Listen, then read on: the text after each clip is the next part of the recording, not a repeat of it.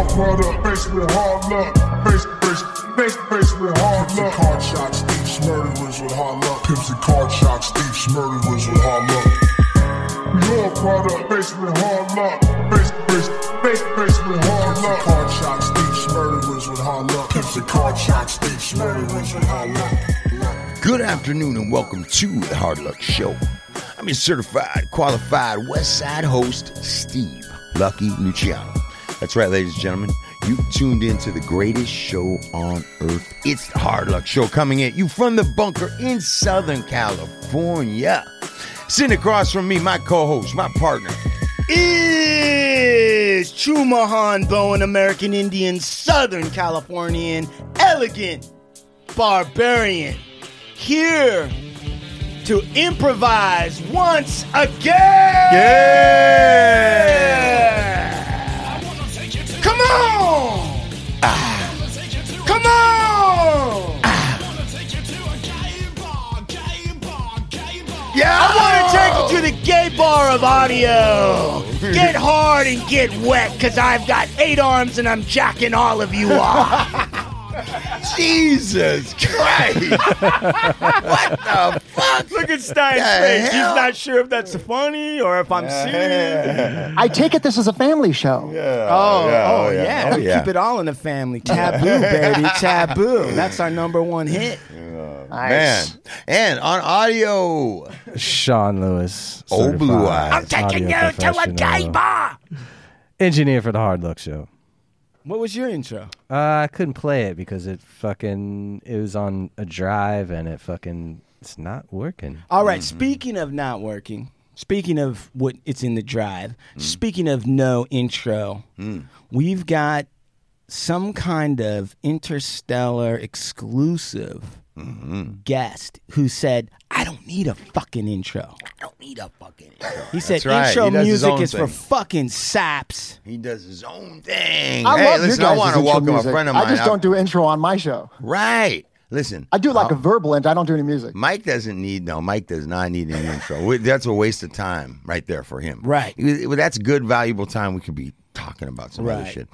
I want to bring in. This is a friend of mine, and if uh, listeners are listening, I was on the Long Shot Leadership uh, podcast about maybe six weeks ago, um, and that's my my dear friend Michael Stein, who I've been friends with for thirty years, and he's he's got a really colorful history, man. And we've had a lot of different exchanges, and we have a long history in LA as well. And um, he, we reconnected. And he asked me to be on. We had a great hour and a Wait a half second. talk. Wait a second. On what? What was it exactly? The name? I know you said it, but I missed it. Um, it, it's the Long Shot Leadership podcast. And from your perspective, what is that podcast about? Um, I, I, I really think that I, I, and correct me if I'm wrong, Michael, but it's in a lot of ways he too is letting people tell their their their journey, and uh, and maybe it's not your average story, like like you know how different people how they got to different places, and he, um, What's the long shot part of it?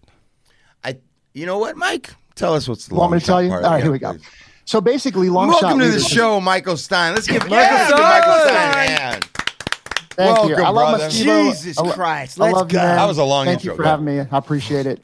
Uh, I like I like your vibe here. So, Long Shot Leaders uh, podcast is basically I started in March, and it's about people that have overcome large obstacles to find success. And we've interviewed anybody from Academy Award winner to Holocaust survivor to you know Steve. You got a, you know got a great long shot story. So it's a long shot. People that you know had to come over major obstacles, and it doesn't have to be just finding financial. It's all kinds of emotional. You know, it could be any kind of spiritual kind of you know something that you know really clicks that has an arc to the story, and that's why I do the show. And if you want, I can tell you a little bit about myself and why I do a show called Long Shot Leaders. All right, so let me just set this up for Mr. and Mrs. Earbuds and cut the shit. Yeah. We're gonna have you go ahead and set it up a little bit, you and and your movement, right? And then if I understand correctly, you've got about a nine minute thing related to Steve, some kind of bubbling, brewing, interesting thought. Uh, and so, why don't we start with you, and then let us know when you're hitting the down and dirty with Mr. Luciano. yeah, I'll tell you a little bit about myself, and you know, it'll, be the whole you know thing to where you understand why I do the show and my little Reader's Digest history, and then at the end of that, I'm gonna go a little deep, and I don't know how deep you want to go. You could always cut it out. Nope. but you know, Nope. This is a raw and surprised. Okay. unfiltered. This is a raw and unfiltered fucking show. okay, here we go.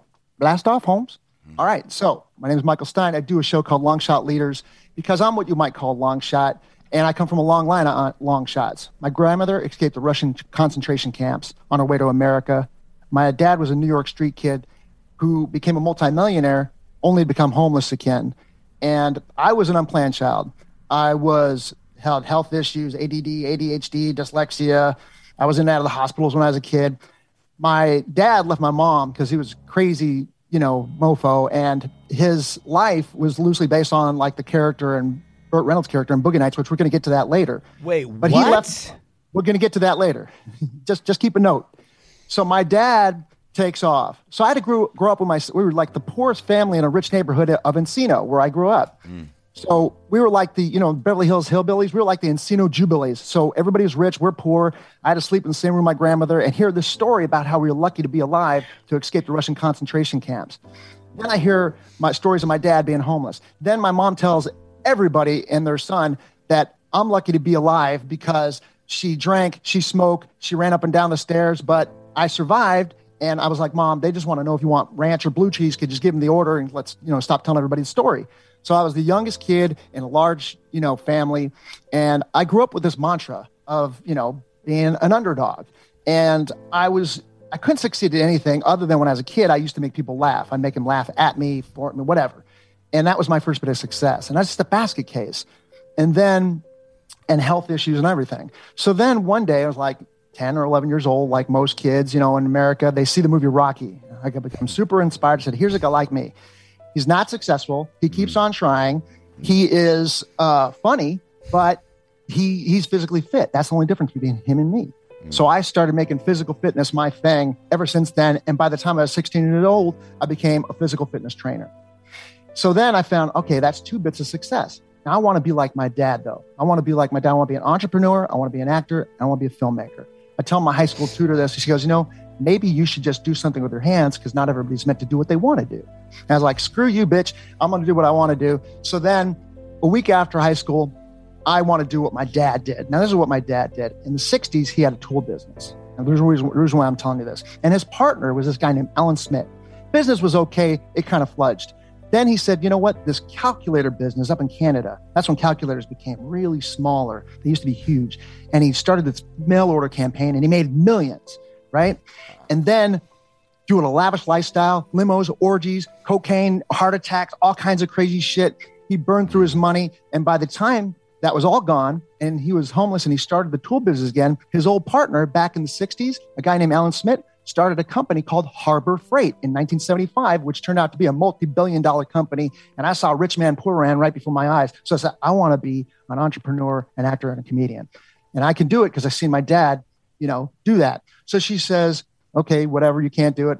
I start a business the day after high school selling tools in my bedroom at my parents' house, and it fails miserably. I was like, holy shit, maybe this bitch is right. I ain't got it. You know, at the time, at the same time, my dad hits rock bottom. He's he hits not he's homeless because he just did like credit uh, check fraud, check kiting, where you write the bad check and he gets he goes to Wayside. Remember we talked about Wayside, Steve? Yeah. So I'm throwing him twenty dollar bills.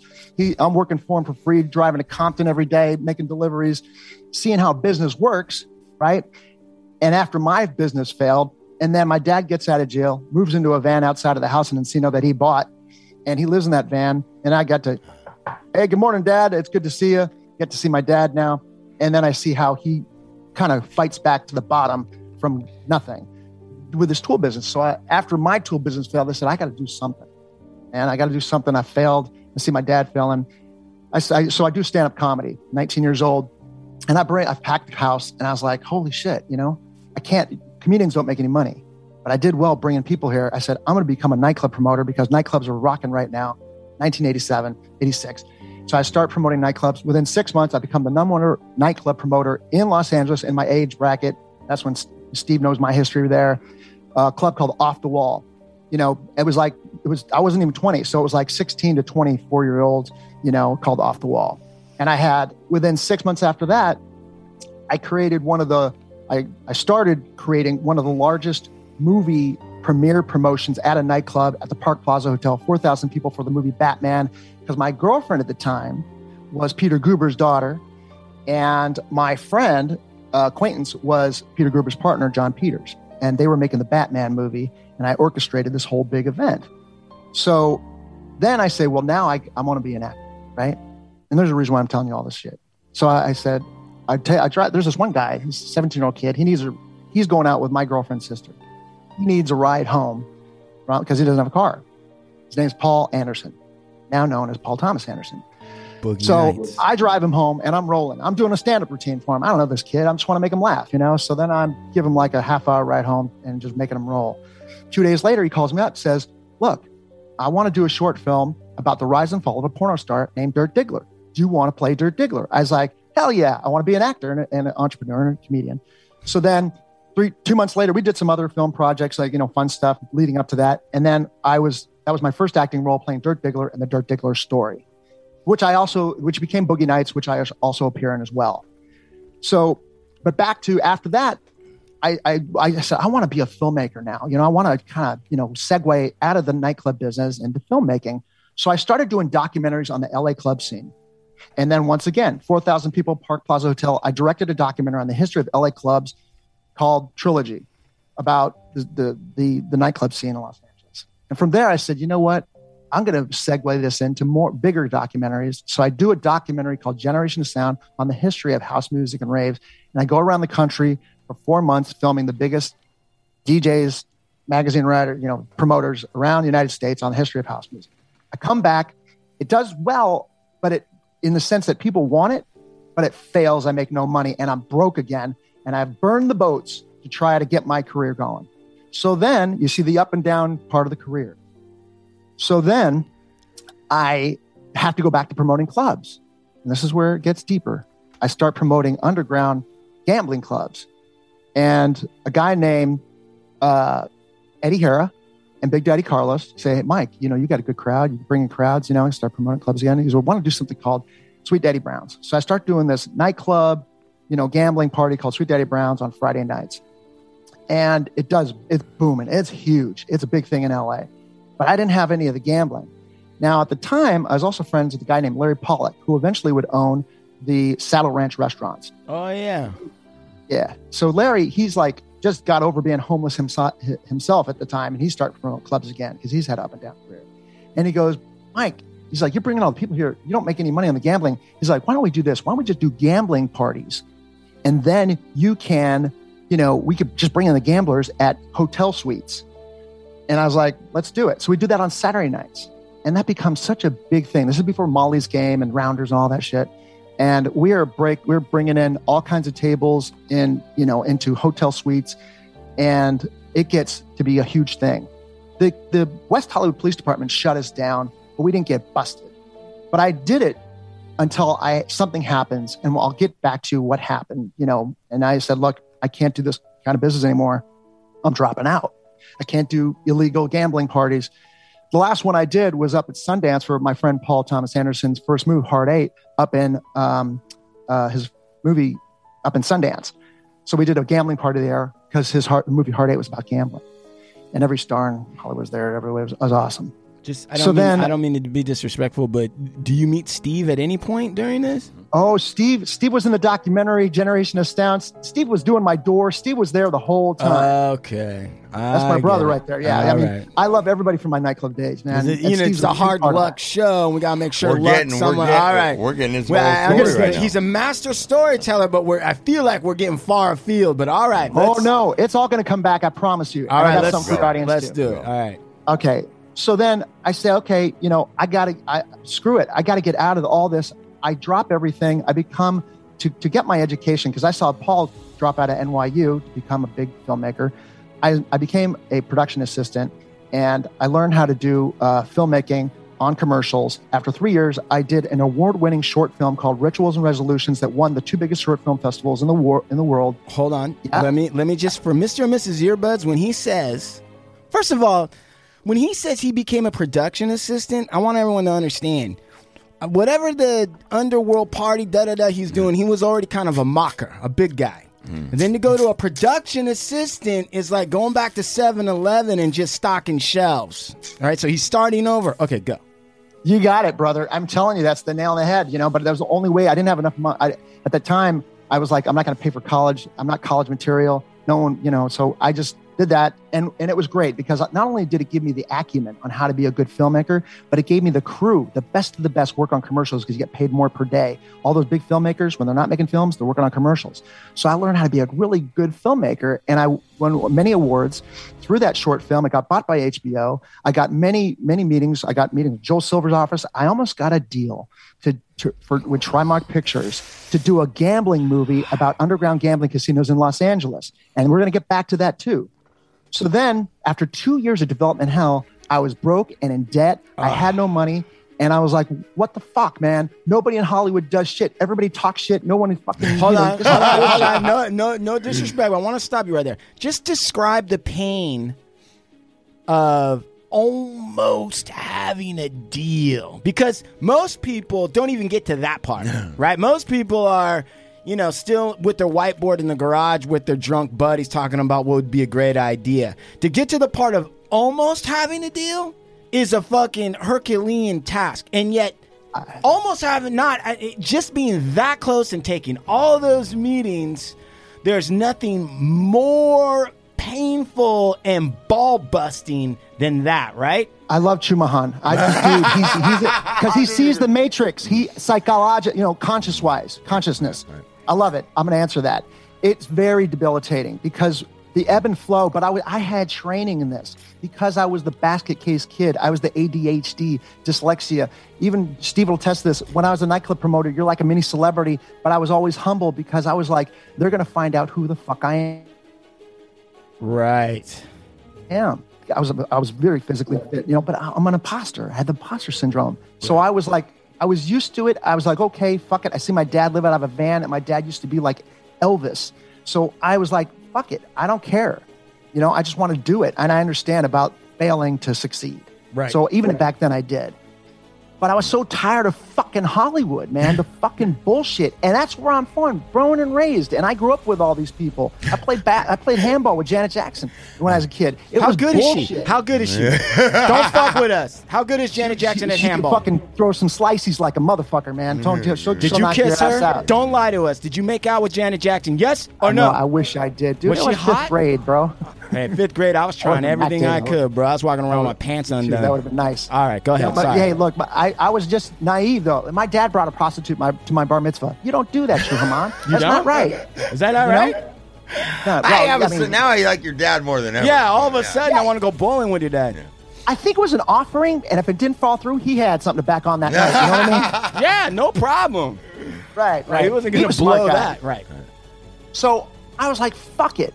I'm go I'm gonna make my own movie, but I'm not making the gambling movie. I'm gonna make a movie that no one's gonna let me make. It's gonna be a crazy fucking movie that I've always wanted to make since I was a kid. It was like a Kentucky Fried movie is like a version of Kentucky Fried movie and uh, American Beauty.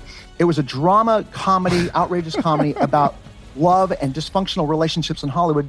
In 420 stories. It was called Love Hollywood Style. The only problem is no one wanted to make the script. I mm-hmm. knew it. My agent at the time, he's like, "Why would you fucking want to make a screenplay that no one's gonna fucking want to make?" I'm like, "Cause I want to see the shit, and I know people that want to see it." So then I, I'm broke though. So then I have to become an entrepreneur again, and this is right around 1999 when the internet's still young, and I was like, my dad wants me to sell tools. I, I have that background. I've got like the Harbor Freight pedigree, right? Yeah. So I'm thinking, but I got to pick one thing. You got to niche down. So I was like, tarps. They're simple. I looked at all a bunch of things. That's a good tarps. That's it. Come on, come on. I wish it was romantic, Wait, bro. I- I, wish I- it was. Yeah, no, no, it's we're not than about that, no. bro. Look at this, Yeah. this is little Stein, young Stein, young Stein sitting there, and he's like, fuck, man, I've been through about 10 industries. I'm flat fucking busted. My dad was making in tools, but I got to cut a name for myself. You know, what is it that Think Stein think? And then it hit me. Tarps. That's right. Tarps. Tarps. Keeps the Well, you know water what's funny about that, Yeah. bro? Hmm. My dad was known as the calculator kid because he sold so many fucking calculators, and I wanted to be my ah. dad. Right, I was right. like- when I was a kid, I want to be the calculator kid.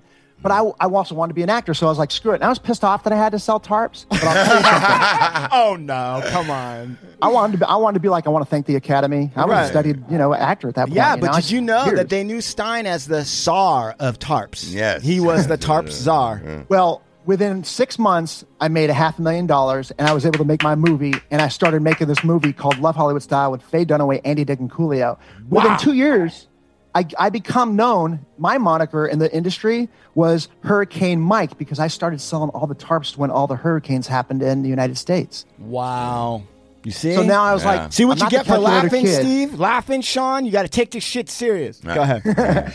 Right. I was like, you know what, Mike? You didn't get what you totally wanted, but you got you got what you needed. And I wasn't the calculator kid, but I was Hurricane Mike. Okay, hold on, hold on, hold on, hold on, everyone. All right, let's listen. Let's all calm down. Yeah, let's all yeah, calm yeah. down. Faye Dunaway, Coolio, and Andy Yeah. Dick. Explain Yeah. the casting process there.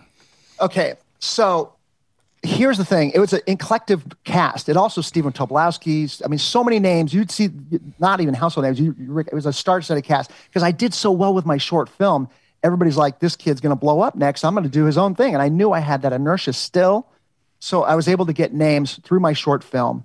But they're like, "This is a little crazy." But Faye Dunaway, I only need, I only needed these people for one day because it was it was intertwining stories. Right, But Faye. Dunaway is like a, is like a, a marquee, you know, uh, name with a lot of legacy and cachet. She's a, she's like from the real days. She's a two-time Academy Award-winning actress, and I got to act with her, and I've I took that shit seriously, and I Were you knew that nervous? she, no, because I was ready. I pre- I prepared the fuck out of my whole everything. I was prepared at that point. Did I was you so fall in- through the gauntlet of Hollywood. Did you fall in love with her during the process at all? Like, did you feel any No, but- chemistry?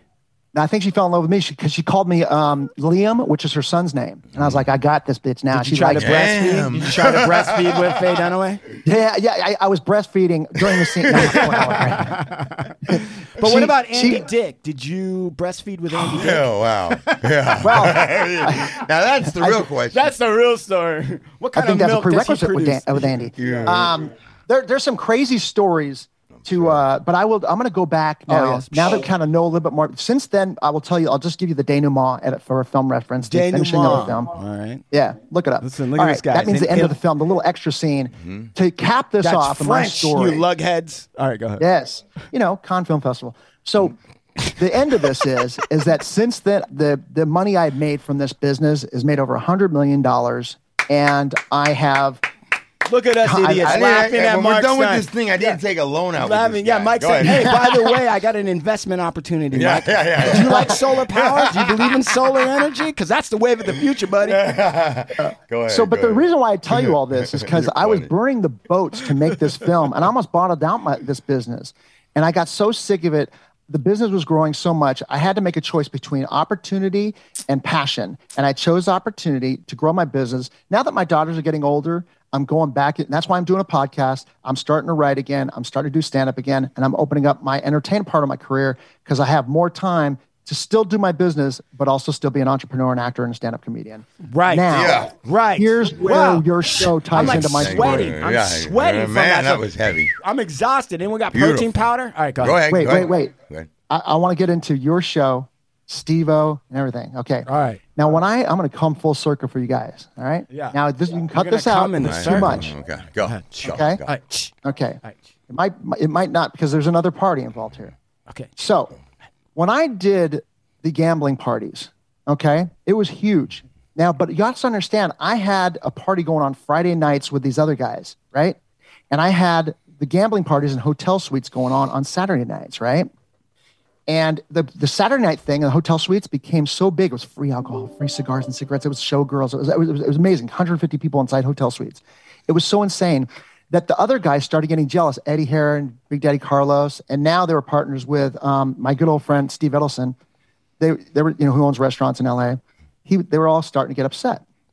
And Larry's like, screw it. What do you care? I'm like, well, they shouldn't get upset because it's a different night. And I wrote the screenplay. This is what I wrote the screenplay about, right? So one night at a club that I did called Turkey Soup, it was the biggest nightclub for Thanksgiving in Los Angeles. We did Mike Messick and I did it for 14 years in a row, and Steve was the doorman there many times, and it was a big Thanksgiving event. And at the same night, um, I was doing the Underground Gambling Casino as a special event outside of West Hollywood because we couldn't do it anymore. It was in Hollywood mm. at the Hollywood Athletic Club, mm. and these guys come up to me in the beginning of the night mm. at my club, and they say, "Are you Michael Stein?" I said, "Yeah." They say, "Look, man, uh, we understand you got a profitable situation going in town, and we want to be partners." And I was like, I- "This is Paul Anderson. This is Paul Thomas Anderson. He's fucking with me. He's an act. These are actors." And I said, "Can I ask you a question? You, you know Paul Anderson?" They're like, "Maybe."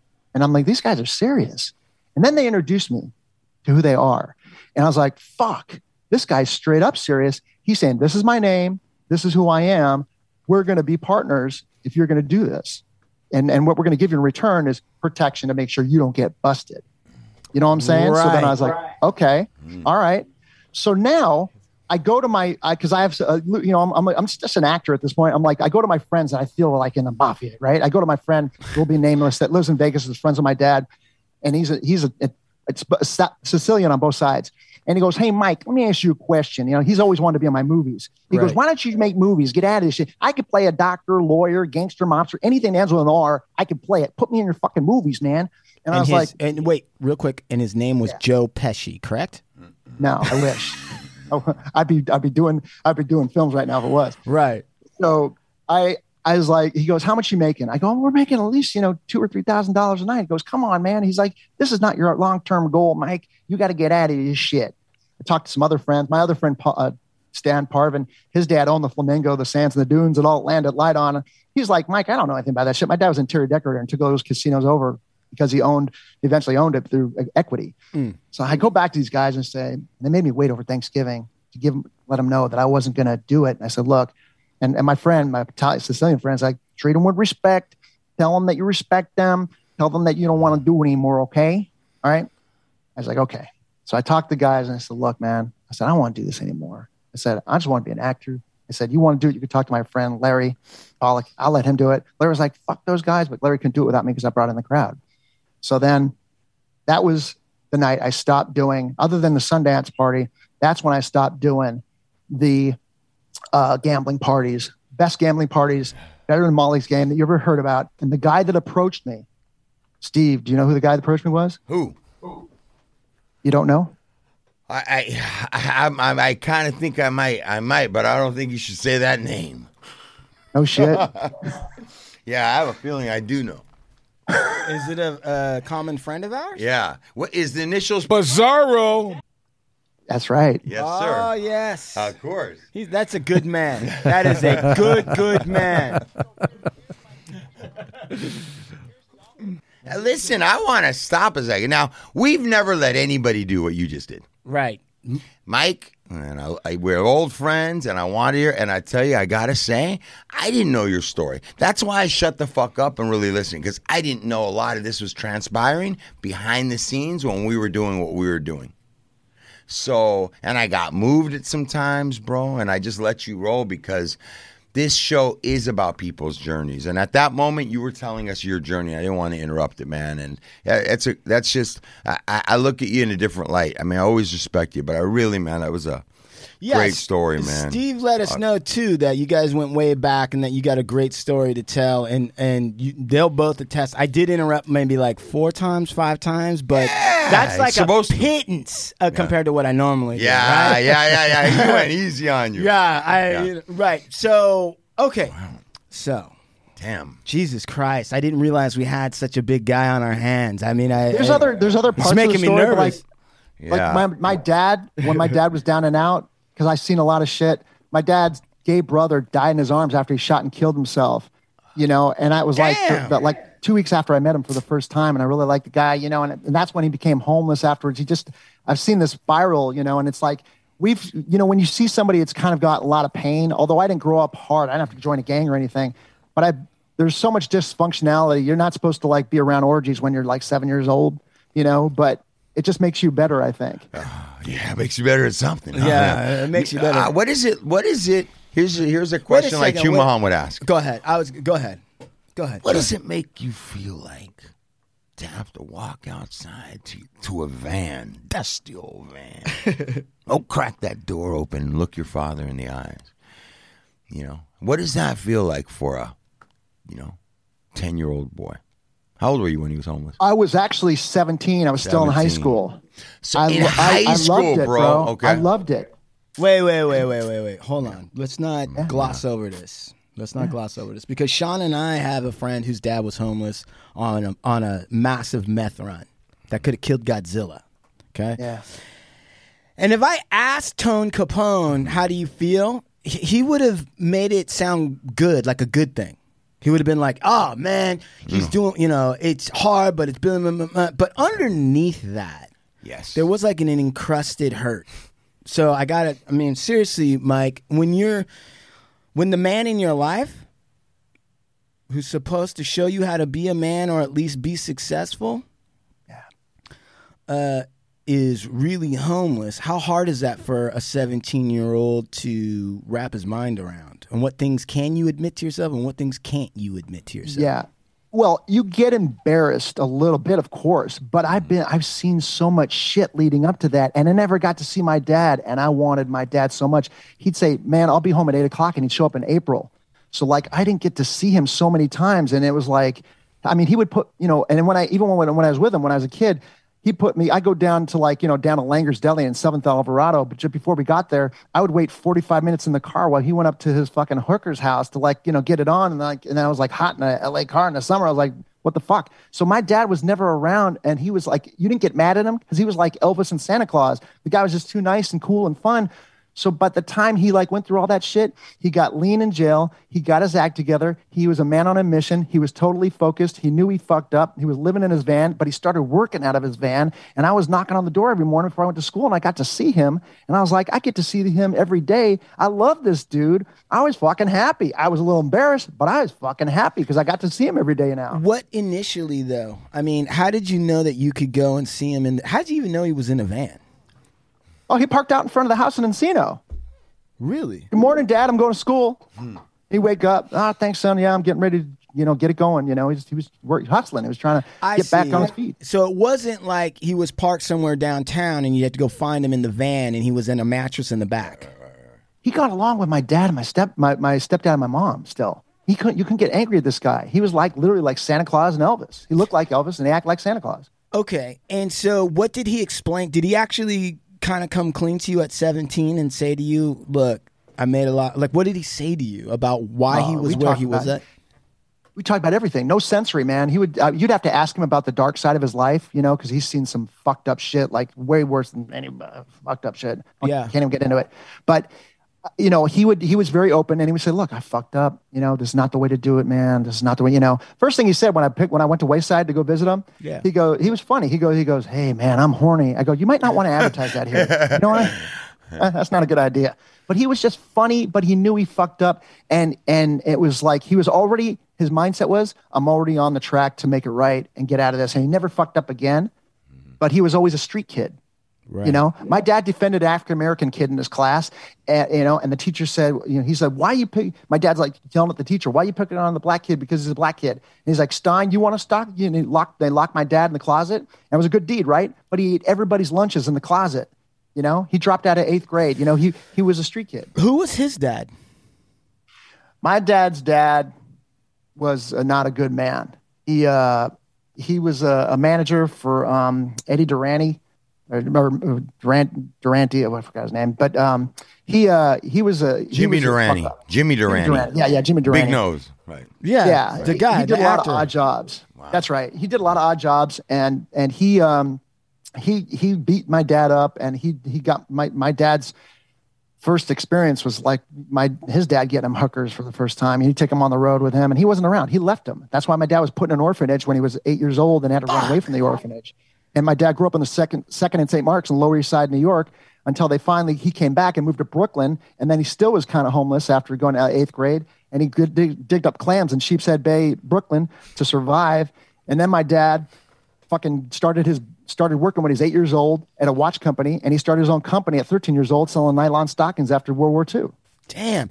So I mean, and by the way, no knocking digging clams. My people have been digging clams for thousands of years. That's I just love the way that sounds, though. long neck digging clams, Digging sheep's clams head. in Bensonhurst. Brooklyn. sheep's head. But the thing is, is what's interesting about that is, I mean, orphanages back then. I mean, orphanages now aren't cool. Probably, I bet you behind a lot of doors, there's a lot of weird shit that goes on. Orphanages back then, Are you kidding me? There were no rules. there were no rules. There are none. There were You none. just Well, drop your kid off away. there. You would send the kid there. But you want to know something? It's crazy, Mike, because I know my dad and his brother were catching beatings and left young, dude, from there. They, they, they left young. They Right. just got the hell out of there. And I'm talking about fucking 14, 15 years old taking Right. off. My grandfather and his brother, dude, they, they left at 13. They ran away. 13 and 14, they ran away from home to go work for this circus, bro. In Chicago, they left with the circus. They ran away from home. That's like a P.T. Barnum story, bro. dude. The, these young fucking yeah, dude, and it's those types of stories, and they were getting and them too abusive and alcoholism heavy, and and they were this is through depression. My grandfather Right. life, and they didn't have nothing for him, so they had to take off and find their own man, and they went off with the fucking the the the with the carnival man. It's just crazy, dude. So Mike, when you tell me about these stories, man, and about yeah, I also have to look back and say to myself you know, what would it have been like to have to be those guys? I always think that way. Right. Like, what would it have been like for me to experience what my grandfather experienced? Right. Because got a, I got a real good story I like to tell you about, you know? But those guys, and they weren't running around telling everybody their story through their lives. You get what I'm saying? right. There was no time for them to have podcasts and make design clothes. Yeah, but you know what, man? It's even more interesting is, you know, those guys are sort of commonly part of what they call the greatest generation, right? And in the common sense approach or the conventional wisdom is kind of like they had their shit together. But then when you actually look at these situations, and World War II, I mean, is a great example because an entire people were decimated brutally. Right. And it's like, yeah, there were heroes then that fought against that, but there sure were a lot of people that were silent or looked the other way. And there's a lot of fucking brutality back then too. That was just reason why it seems like the greatest generations because they just didn't talk about it, so you don't know all the ugly shit that really went on. And it, yeah, yeah. you know through higher consciousness guys and really you know because i got i got heavily involved in personal development you know i've been uh, done everything tony robbins ever done i've been to fiji and namale i've done it all wayne dyer and i will tell you through higher consciousness you can take the lessons of your parents and all your shortcomings and that's why i do a show called long shot leaders is because i've seen the ebb and flow of failure and you take all that and the iron sharpens iron if you got your head screwed on straight and you understand why people do what they do and why you do what you do and six human needs psychology then you could take those hardship lessons and use it to your advantage I mean, that is true. But to even, first of all, as you know, Mike, personal development, when you first enter, right? I mean, that in it of itself, just to get to the front door of personal development is a long process, right? Yeah. You got to have your head screwed on somehow just to get there. Then yeah, you there's get in- levels of uncon- there's levels of consciousness, right? There's unconscious incompetence. You don't know how to tie a shoe. You don't even know what it is. Then there's mm-hmm. conscious incompetence. You know how to tie a shoe, but you don't know. But you, you know about it, but you don't know how to do it. There's conscious competence where you know how to tie a shoe, but you know you have to think about it. And then there's unconscious competence to where you know how to do something and you don't even fucking think about it. mastery. Mastery, which is absolutely. which is you've done it so much, it's now a part of you. Mm-hmm. Right. Right. I think a long it- journey. I think in the society that we live in today, and this is just my opinion, what the fuck? I think most of us, a lot of people are stuck in the overly conscious trying to be competent stage. Mm-hmm. Mm. They know what they need to do. they're kind they're doing it, but they're so overly conscious and they haven't done enough repetition that they're just f- brimming with anxiety and they feel stuck and they feel oh, like they're in this like crossroads where it's like I, I, am I being told by this anxiety and the difficulty of this task that this isn't for me and I need to start over again? Or is this part of the mastery process and I just need to hang in there and keep going? Amen. You know, Zig Ziglar had a great analogy. That's the it's the water pump analogy. In the old days, there'd be a water pump, and you pump the water, and you pump it, and it goes up a large pipe, and a kid, but you don't see the water where it is. You're mm-hmm. just pumping it until it finally flows over and starts delivering water.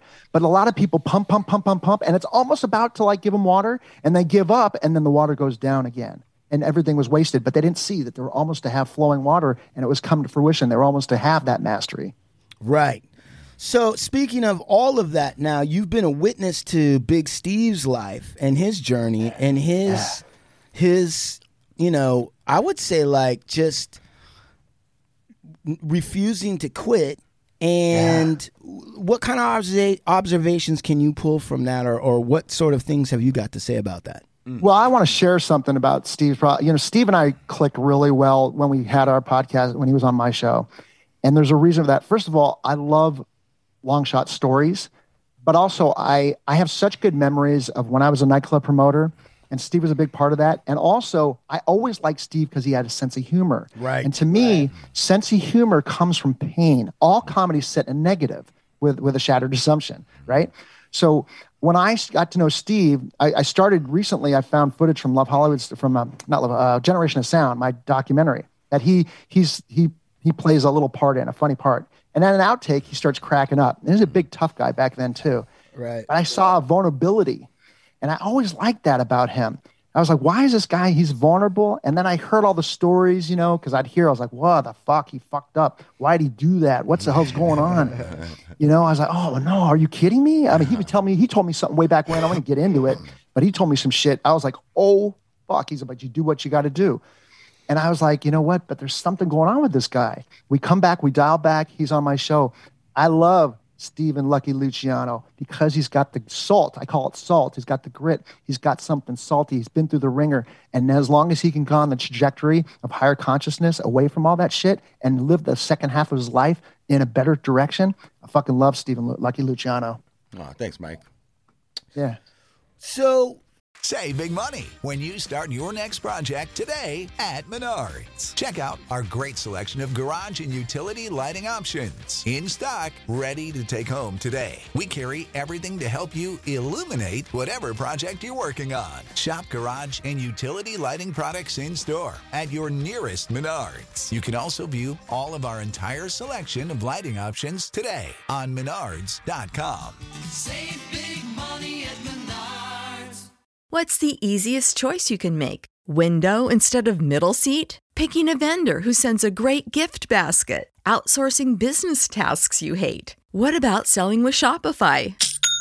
Whether you're selling a little or a lot, Shopify helps you do your thing, however you cha-ching. Shopify is the global commerce platform that helps you sell at every stage of your business. From the launch your online shop stage to the first real life store stage, all the way to the did we just hit a million orders stage. Shopify's there to help you grow. Whether you're selling scented soap or offering outdoor outfits, Shopify helps you sell. Wherever and whatever you're selling, Shopify's got you covered. Sign up for a $1 per month trial period at shopify.com slash try. Go to shopify.com slash try now to grow your business, no matter what stage you're in. Shopify.com slash try.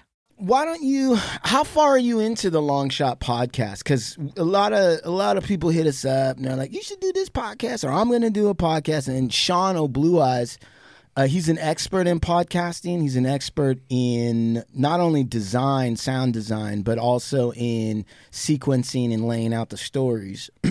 How long have you been doing your podcast since march It launched. It, it launched in it launched in March, and we do Monday, Wednesday, Friday, and sometimes I do bonus episodes. great so you uh, you're dropping about three times a week correct minimum. Uh, Minimum. Sometimes I'll do a Thursday or a Saturday too for a bonus episode. Right. What is your thought about because you know what I find uh, is sometimes I encounter people they they love the show and and everyone's full of advice, and I'm like okay, and they they sometimes I hear this thing where they're like you know what on your podcast maybe you should hold back a little bit you know like you know things that are rare are valuable you know maybe mm-hmm. there's just too much out there and like you know maybe you should what are your thoughts on that in the podcasting situation bro, I got ADD, ADHD. I, I'm a fucking, you know, I, I got, to, I can't, I'm an ex comedian. I'm an actor since I was 15. I can't fucking, I don't know any other way.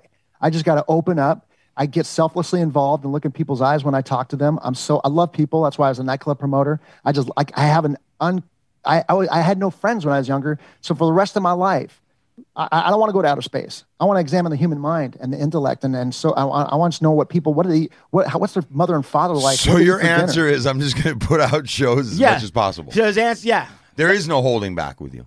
No, fuck it. I just keep on going, and I give it all I got, and then that's it. Hmm. What do you think about that, Steve? Um, I think it's I think it's good for what Mike's doing. I think that that that Mike's following that plan. That's working for Mike. I think with us, it's um, I wouldn't compare the two. We're two different types of things. What do you know? mean? What do you mean by that? Because I think that our podcast is I maybe we would do maybe two or three shows, but I don't I don't necessarily. it's Why? just- it- why aren't we comparable? Just fucking lay it out. because I'm because what I'm saying is I don't Domestic- necessarily domestic feel feel like we should I don't necessarily feel like we need to be put out as much content as possible. I think we have to have a meter and a governor how much we do let out. Sean, what are you hearing? It sounds very diplomatic. What are you hearing, Sean? Um, I don't know, man. I'm I I feel like he, Mike should do what's true to him, Right. and then well, you know whatever we. I mean, shit, we record three shows anyways. Um, usually, so I mean, it just you know, it's what's right for each person is is how they they feel about it. I like the fact that you do Monday, Wednesday, and Friday. Yeah, that's- and then you have this bonus thing that you don't know when you're going to get it. I think that's interesting, and I know that we play with the idea Of three. of three, and we're at two. We're we're at two, and we have a huge backlog. But the, I guess what I'm, I guess what I, maybe I didn't ask the question properly Okay, because the question that I was asking is, is there in the podcasting world is is there such a thing as too mu- too many episodes? Is I can I can give you an expert answer on that. Do it. Okay, so let me break it down to you know technically. So I just recently had on the show John Lee Dumas, who if you ever listen to a podcast called Entrepreneurs on Fire, it's the number one entrepreneur podcast on planet Earth. John Lee Dumas, grandson of the guy that they named Point Dumas after. Okay. No, I, don't just think made that up. I but just yeah, yeah. So, so uh, John Lee Dumas and Entrepreneurs on Fire, he gets 1.2 million downloads a month. Go ahead. He is, uh, you know, he's been doing it since 2012, and he was the first guy to do a podcast uh, seven days a week on, a- and he would interview a new entrepreneur. And the dynamics of that is, is exponential downloads, exponential inertia, Yes. exponential every guest you have. So there's a power in that. I also run a business, so I don't go full force like that. If I didn't, if that was the only thing I was doing, I probably, you know, it depends. It depends on how much talent and how many. I have a format. I have long shot stories. I require. I can tell you show. right now that if Chumahan didn't have a law firm, we would be doing seven shows a week. We'd be Easily. dropping every day, bro. Easily. He'd probably have two slots. Yeah, Easily. in a day.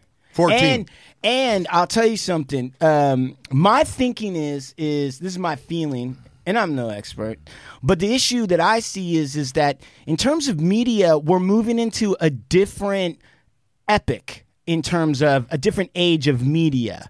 Media used to be, it seems to me, like movies, television shit, used to be more about I'm going to work and then I'm gonna go home and drink my fucking Miller High Life on an Easy Boy and TGIF, baby, and we're gonna watch Home Improvement and Right, Roseanne's right, bullshit okay, and right. escape for a minute, right?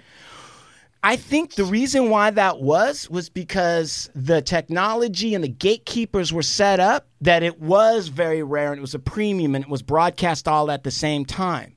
Now that we're in a situation, I think we're going to have more and more a digital life.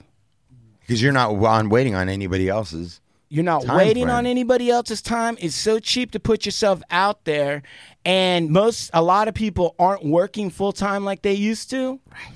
And a lot of people are going to be doing jobs that are for the most part, could be automated or or half automated, Automated. so they can listen and exist in a different realm. And what I think is happening is is that the human life is essentially entering into a phase of digital life, and in in in, in and in some point, your whole existence and your whole value uh, will be proportionate or directly cor- correlated to how big your digital presence is. I And, concur. and people will not want, it's not going to be necessarily about this is coming out at the same time every time. It's going to be more about, I want to open this door and live in this world for a little while. I want to be friends with old blue eyes. I want to find out why he's socially awkward. I want to jiggle his tits. I want to see Steve and I want to be tough and I want to get yelled at. Mm-hmm. I want to talk to Chuma and get in a crazy ass argument or Right. all that shit. And I guarantee you going forward, this is my prediction. This reality that we're experiencing now will fade away as a memory. It will be something that we will only have digital records to talk about, and anything that didn't make it on there is fucking forgotten. And that's coming from an American Indian who grew up with part of my reality is that there's a huge chunk of, of what was that nobody That's wiped away. Gone. Right. They And remove life- history hey, just like life, that. and life still goes on. Right. Right. There's Right. Still, you could They- still you get. can erase some shit. You can. Right. It has been. They did it to Hey, your Chumahan? people and me, right? Hey, dude, they're doing it. Listen, they're doing it to the Holocaust right now, motherfucker. There you go. That's the truth. Yes. That is the fucking They're trying truth. to hide and get rid of that and make people forget about that ever happened. Right. I, um, that, and you know what? Man, All of these conspiracy things are part of the big forgetting. I believe that. I believe I really believe that, man. To get you on some other shit. Right. Right. Yeah, dude. The big forgetting. And Yeah, there'll come a point like in that. time where it's like there's just some shit from the past that nobody really remembers. Or never came into contact with. So I changed my idea of thinking just today. I learned something new. Right now, he convinced me. it's about the digital footprint. I really think Real, so. Go to ahead, your Mike. point, Chuman, you know, is that it's going to get easier to with technology and virtual assistants. And I have a friend, and name not another name another guy, uh, out, Outsource Smart. Uh, Davin Michaels wrote a book called Outsource Smart. And this day and age, you can do you can go seven days a week. You can go twenty four seven if you wanted to. Easier you now than ever before through virtual assistants and all the technology and all the leveraging tools that we have this day Right. and age. And it just keeps on growing. Right. So that's in in my thinking. What we're doing right now, Steve, even when talking with Mike and having these kind of conversations, I think. Listen, Sean. God damn it! This is Sean, wake up. God damn it! Say no rest home. The point of the matter is, is I think what we're doing right now is preserving how people used to socially interact when there wasn't as uh, when there wasn't techno this kind of technology. Yeah, it is, bro. You're That's what we're doing. all the ways around. Yes, because because we we're talking as if when we were in the parking lot at the meetings, or if we're hanging out with our friends at a diner, or whatever. It's the like you went way over there, just a circle, and come all the ways back to this. right, we're preserving how because Human, lot- human exchange. He- Do you know how many? And, and I'm not going to pretend that there isn't some kind of technology even between any human exchange, right? right You could say like course. polite society is a technology. Sure. Okay. Yes. But think about this. A lot of people, young people who suffer from social anxiety or social awkwardness, Mm-hmm. is because they didn't have, they weren't thrown into the deep end of the pool, Right. and learn how to navigate all that interpersonal shit. Right. So we're bringing that back. We're championing that. We're fostering that. we're either idea. doing that, we're doing that, but we're also making a record of it. There may come a point in time when this type of interaction is actually prehistoric. Think about that. Fucking Elon Musk, that Larry Flynt motherfucker looking motherfucker, mm-hmm. he's right into this putting a chip into someone's head and all this other stuff. And I'm not saying it's good or bad. whatever, okay? Whatever. The singularity. Whatever. I don't give a fuck. Okay. Want to fucking jerk off turkeys? Go ahead. But the point of the matter is, is that whatever the interactions in the future are going to be, mm-hmm. They're probably this is probably going to seem very prehistoric and antiquated what we're doing right now. And the only people that are going to be able to point to it and talk about it do research on it uh, will be the people who will have access to these records. And that's why i don't like these other podcasts where it's like It sounds fake. People get on there like, ah, go, zig, zig. Yeah, yeah, yeah. Right? Like. I'm like, Going to dude, the that doesn't, doesn't sound fucking natural. I hate Mike, that Mike, shit. Do you find that these um, podcasts, when you take listen to them, like Chuman said, I mean, what's your opinion about most of the podcasts out there? Well, you know, there's a lot of people out there that start a podcast because they want to try to work through that shit. You know, unfortunately, I've had I've been shoehorned. I've been forced into before I wanted to be an actor, before I was a stand-up comedian, before I got in personal development. All these things, you know, help you know being more personable and open vessel of your personality. Before that, though, my dad, when I did see my dad, I was forced to be around all kinds of like you know from plebeians to dignitaries. So I would be forced to be around you know, the craziest people. And I was like, Dad, I just want to be with you alone. But I was around a lot of people all the time. And I was forced. So, so you, that was a gift actually, you know, cause I'm, I've been around. And then when you're a nightclub promoter in the eighties, you run for president without an education. You know, you, you don't, you, you're just meeting thousands of people all night, shaking as many hands, going face to face and that tactile and then personal, you know, you know, amount data of people, you have that subconscious competence now of interaction to where some of these guys that start podcasts, they don't have that. So that's why I think that people do need to get out more, be more, you know, tactile with people, force themselves to like, you know, if they want to be a better artist, podcast, whatever, you know, this day and age, we're restricted. You have to go out and meet people personally. Not if you want even your digital world to be better, to come out to and your consciousness level for human beings, you got to go meet people personally, even if you only have a digital world as well. All right, Mike. Now we've shooken each other's hands and you know lathered each other up. Let's get down to basics. What about comedy, bro? It was, I, let's get real because you said something that I know is true, which is that uh, comedy is fucking pain. Really, I mean, underneath that, and a lot of comedians, comedians, uh, they have some very dark parts of them because they're they're hurt people or who the fuck knows? I don't even know. But we know that right? That's like a trope. Um what is your take on what comedy is and what's your approach Okay. The anatomy of every joke you've ever heard in your entire life is built as such. There's an there's an assumption, there's a shattered assumption, and a new equilibrium equilibrium at the end of that joke. The common denominator between the assumption and the shattered assumption is a negative denominator, meaning Henny Youngman's joke, take my wife, please, means the assumption is take her for example in the story I'm telling you. No, the the, the shattered assumption is take her because she's a bitch. right Okay. right So that that's the anatomy of every joke, whether it's physical, whether it's nonverbal, whether it's any, it's a shattered assumption. Even a baby, when you're like peekaboo, they assumed one thing, and now they're they're because that's a lower consciousness, you know, humor. So it's it's that's that's the anatomy of a joke.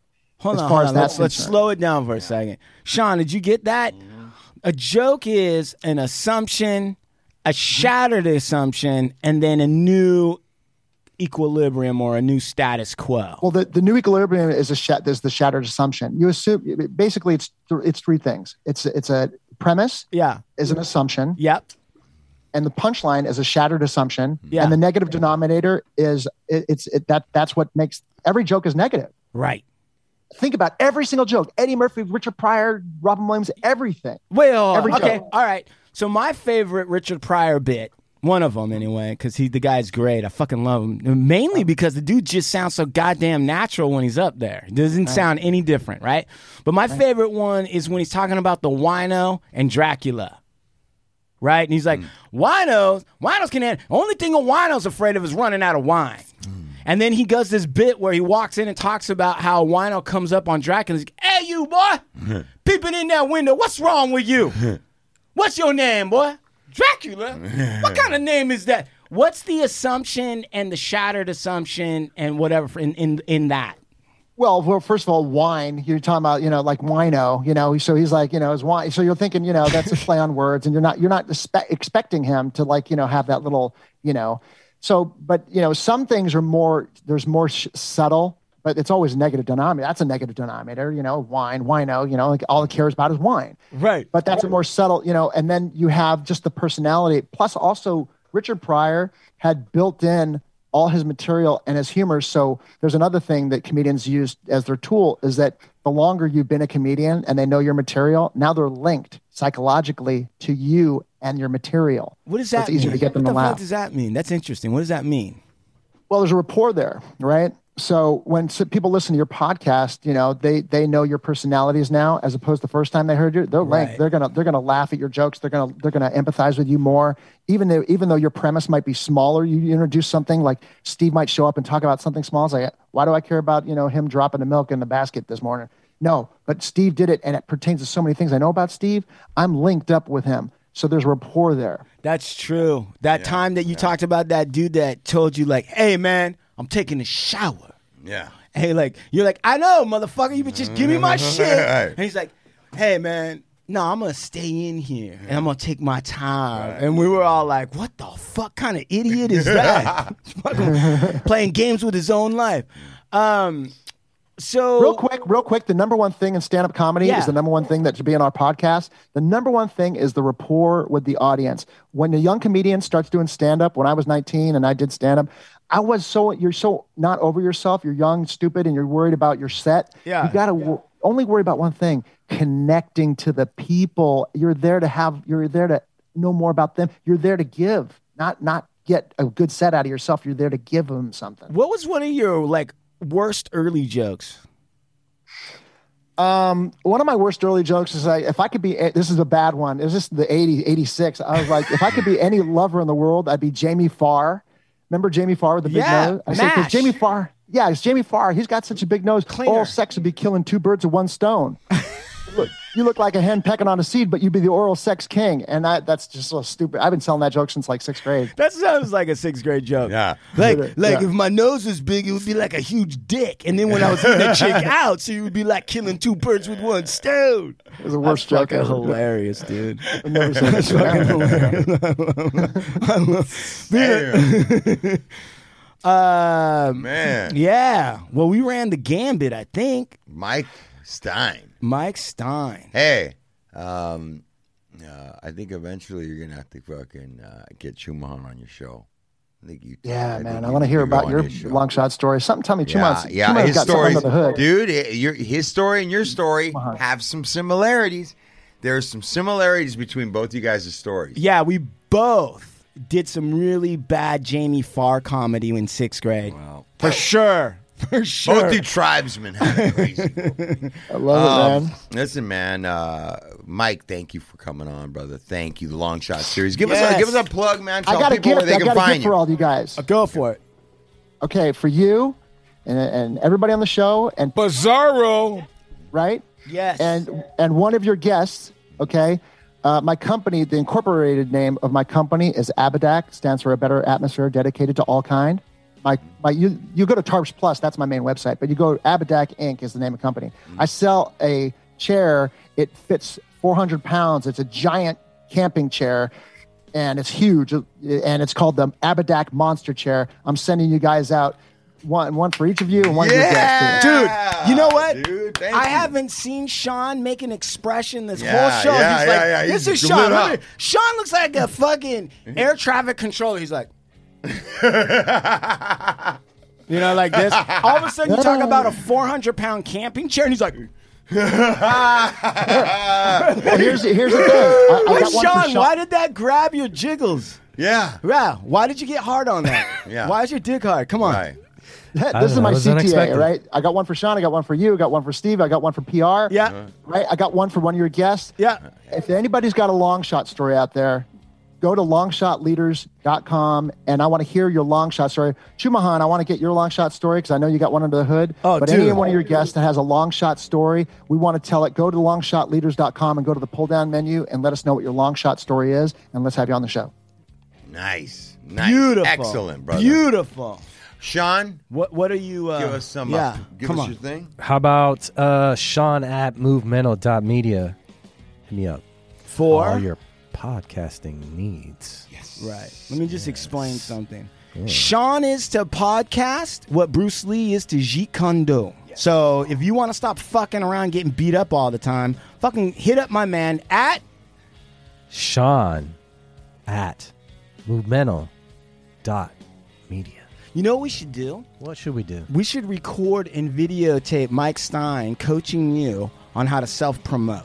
Okay. Oh my God, that would be so That good, would be right? fantastic. Mike, do you think you could do that? You think you could take a, an introvert and be like, "Look, bro, you got to start going sh- topless. Just show them, brother. Just get get your boobies out there. Shake their nipples. Yeah, that, that, there's two ways to go. We can start off slow, or you just throw them in the deep end. Deep Yeah, end, deep end. deep end. All right. I want to give a shout. Thanks again, Mike Stein.